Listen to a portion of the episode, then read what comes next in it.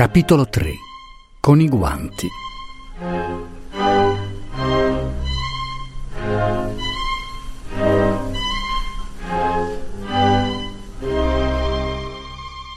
Pasotti, per far la burla più completa, rimproverò sua moglie di aver riferito al signor Giacomo il discorso di don Giuseppe circa la convenienza di quel tale matrimonio. La povera sorda cadde dalle nuvole. Non sapeva né di discorsi né di matrimoni, protestò che era una calunnia, scongiurò suo marito di non crederci, si disperò quasi, perché il controllore mostrava conservare un sospetto. Il maligno uomo si preparava un divertimento squisito. Dire al signor Giacomo e a don Giuseppe che sua moglie desiderava rimediare al malfatto e metter pace, farli trovare tutti e tre insieme a casa sua stare ad ascoltare dietro un uscio la deliziosa scena che seguirebbe fra il signor Giacomo irritato, don Giuseppe atterrito, la Barborin addolorata e sorda. Ma il disegno gli fallì, perché sua moglie non poté stare alle mosse e corse al palazzo a giustificarsi. Ella trovò don Giuseppe e la Maria in uno stato di agitazione straordinaria. Era capitato loro qualche cosa di grosso che la Maria avrebbe voluto dire e don Giuseppe no. Cedette il padrone a patto che la Maria non gridasse, che si facesse intendere a segni. Trovando contrasto anche su questa condizione, diventò addirittura nella sua prudenza furibondo e la serva non insistette. Siccome era corsa voce d'un caso di colera a Lugano, nella persona d'un tale venuto da Milano, dove il male c'era, don Giuseppe aveva subito disposto che le provviste per cucina si facessero a Porlezza invece che a Lugano, e ne aveva incaricato il Giacomo Panighet, il postino, che portava le lettere in Valsolda non tre volte il giorno, come ora si portano, ma due volte la settimana, come era la beata consuetudine del piccolo mondo antico. Ora, cinque minuti prima che venisse la signora Pasotti, il Giacomo Panighet aveva portato il solito canestro e nel canestro s'era trovata, sotto i cavoli, una letterina diretta a don Giuseppe. Diceva così. Lei che gioca a primiera con don Franco Maironi, lo avverta che l'aria di Lugano è molto migliore di quella di Oria. Tivano. La Maria mostrò silenziosamente alla Pasotti il canestro ancora pieno. Le rappresentò con una mimica efficace la scoperta della lettera, gliela diede a leggere. Appena la sorda ebbe letto, incominciò una bizzarra, indescrivibile azione muta di tutti e tre. La Maria e don Giuseppe rappresentavano, a furia di gesti e di occhiacci, la loro sorpresa e il loro terrore. La Pasotti, trasgomenta e smarrita, li guardava a bocca aperta, col foglio in mano, come se avesse capito. Infatti, capiva solamente che la lettera doveva essere spaventosa. Ebbe un lampo, tese il foglio a don Giuseppe con la sinistra, puntando l'indice della destra sulla parola Franco. Incrociò quindi i polsi con una mimica interrogativa e poiché i due, riconosciuta la figura delle manette, si sbracciavano a far di sì col capo, diede in ismanie per l'affezione grande che portava Luisa e, senza curarsi più del suo proprio affare, spiegò per segni come se anche gli altri due fossero stati sordi, che sarebbe corsa subito a Oria da don Franco e gli avrebbe recato lo scritto. Si cacciò la carta in tasca e prese la corsa senza quasi salutare né don Giuseppe né la Maria, che si provarono inutilmente, mezzo spiritati, di afferrarla, di trattenerla, di raccomandarle ogni precauzione possibile. Ella sgusciò loro di mano e si mise a trottare scuotendo il suo alto cappellone, trascinando per terra la sua vecchia sottana grigia verso Oria, dove arrivò tutta scalmanata, con la testa piena di gendarmi, di perquisizioni, d'arresti, di terrori e di pianti. Salì le scale del giardinetto Ribera, entrò di filata in sala, vide gente, riconobbe il ricevitore e l'I.R. commissario di Porlezza.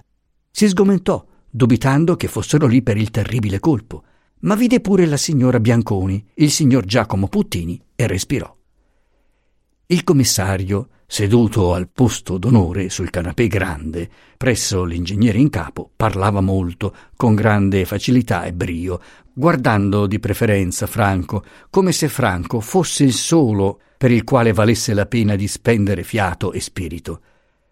Franco stava in una poltrona, muto, ingrugnato, quale chi sta in casa altrui e sente un puzzo che non può convenientemente fuggire né maledire. Si discorreva della campagna di Crimea e il commissario magnificava il piano degli alleati di attaccare il colosso in un punto vitale per le sue ambizioni. Parlava della barbarie russa e persino dell'autocrata in modo da far rabbrividire Franco per il timor di un'alleanza anglo-franco-austriaca e da far strabiliare il Carlascia che aveva le idee del 1849 e vedeva nello Czar un grosso amicone di casa. E lei, signor primo deputato politico, disse il commissario volgendo il suo giallastro sorriso ironico al signor Giacomo, cosa ne dice lei? Il signor Giacomo batté gli occhietti e, palpatesi alquanto le ginocchia, rispose Mi, signor commissario riveritissimo, de Russia, né de Francia, né de Inghilterra non me ne intendo e non me ne intrigo. Lasso che i se la despata. Ma mi, gli dico la verità, me fa peccare il poro can del papussa. Lui se quieto come un polesin e questi che fa momò lui non ci ha mai aiuto e quei corrono in 50 a aiutarlo. E intanto i ha addosso tutti. E magna che te magna e il poro papussa, sia che il vinsa, sia che il perda e il me resta in camisa. Io, signor commissario, non mi intendo né mi interesso di Russia, Francia o Inghilterra. Lascio che se la vedano tra loro. Piuttosto, dico la verità, mi fa pena quel povero cane del papussa. È buono come un pulcino e tutti lo assediano. Lui non chiede aiuto a nessuno e in cinquanta corrono ad aiutarlo e intanto tutti gli sono addosso e mangia che ti mangia il povero papussa che vinca o perda mi resta in camicia.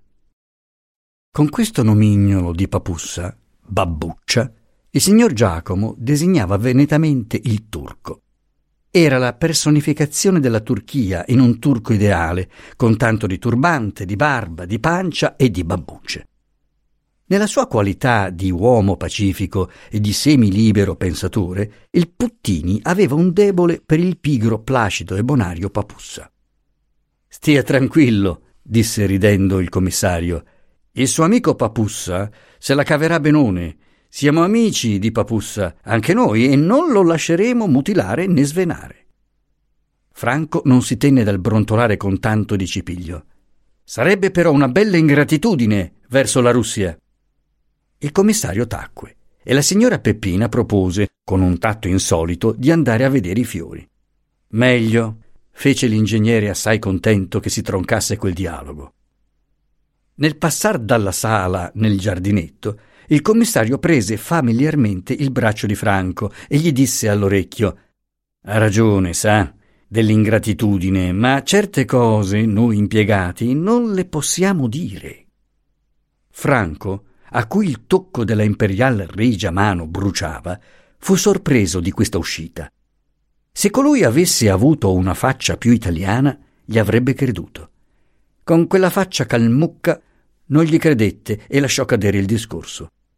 Lo ripigliò l'altro sottovoce, affacciandosi alla ringhiera verso il lago e fingendo di guardare il ficus repens che veste la muraglia. Si guardi anche lei, diss'egli, da certe parole. C'è delle bestie che possono interpretar male. E accennò leggermente col capo al ricevitore. Se ne guardi, se ne guardi. Grazie, rispose Franco asciutto, ma non credo che avrò bisogno di guardarmi. Non si sa, non si sa, non si sa, sussurrò il commissario. E toltosi di là, andò, seguito da Franco, dove il ricevitore e l'ingegnere discorrevano di tinche presso la scaletta che scende al secondo ripiano del giardinetto.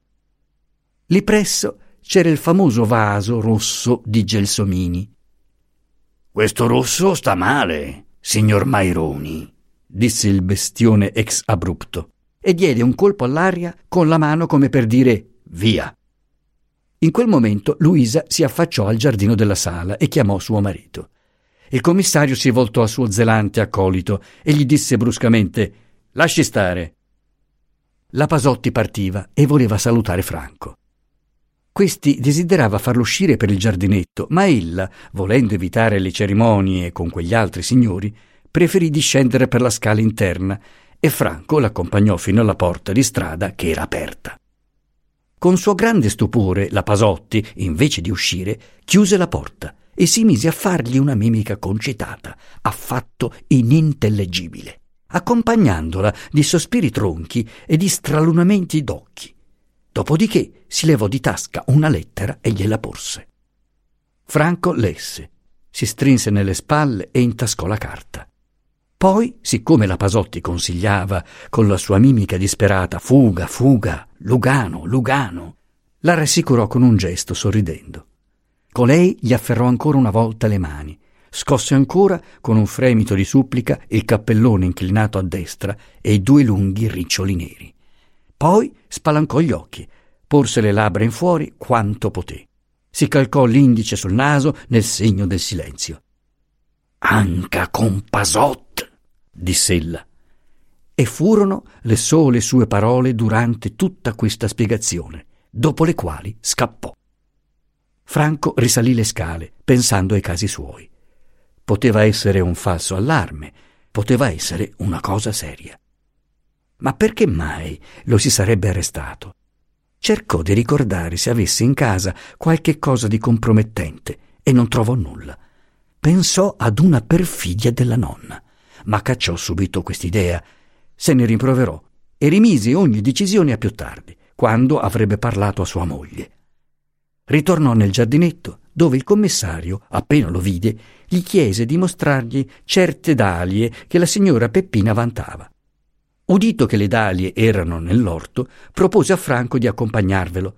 Potevano andar soli, tanto gli altri erano profani.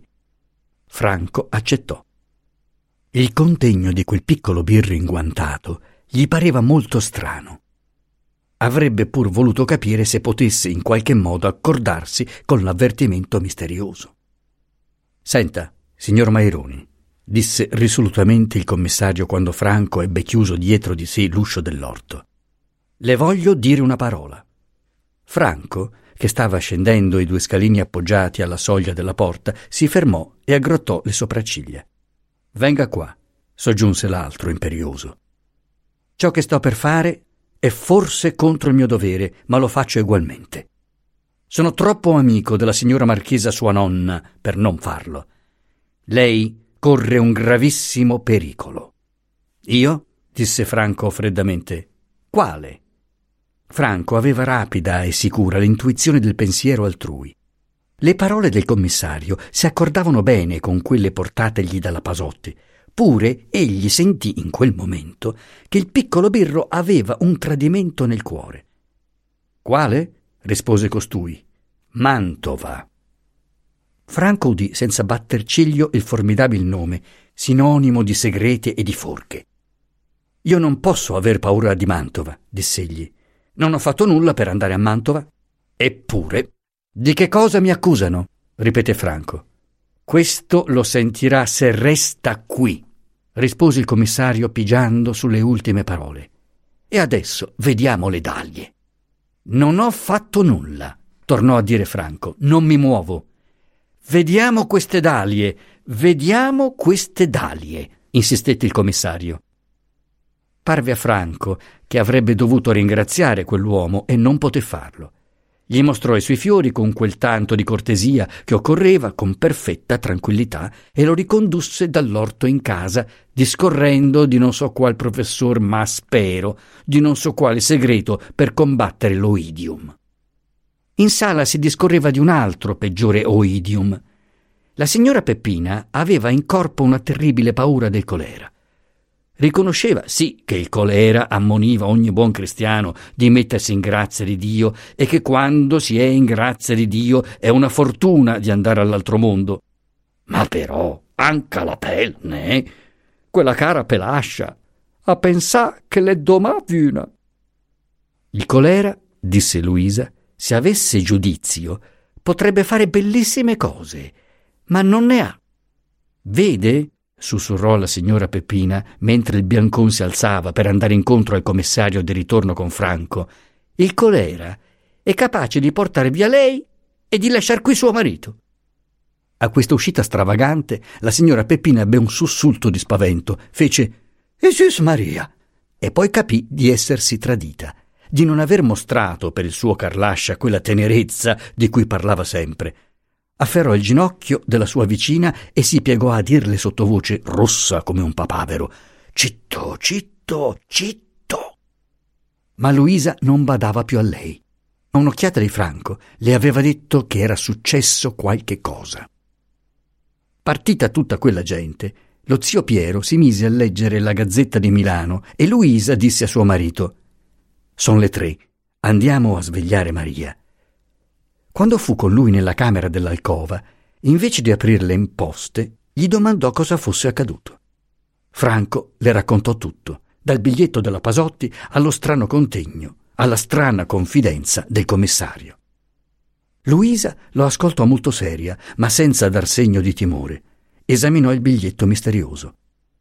Elle e Franco sapevano che fra gli agenti governativi di Porlezza v'era un galantuomo il quale, nel 1849 e nel 1850, aveva salvato parecchi patrioti avvertendoli segretamente.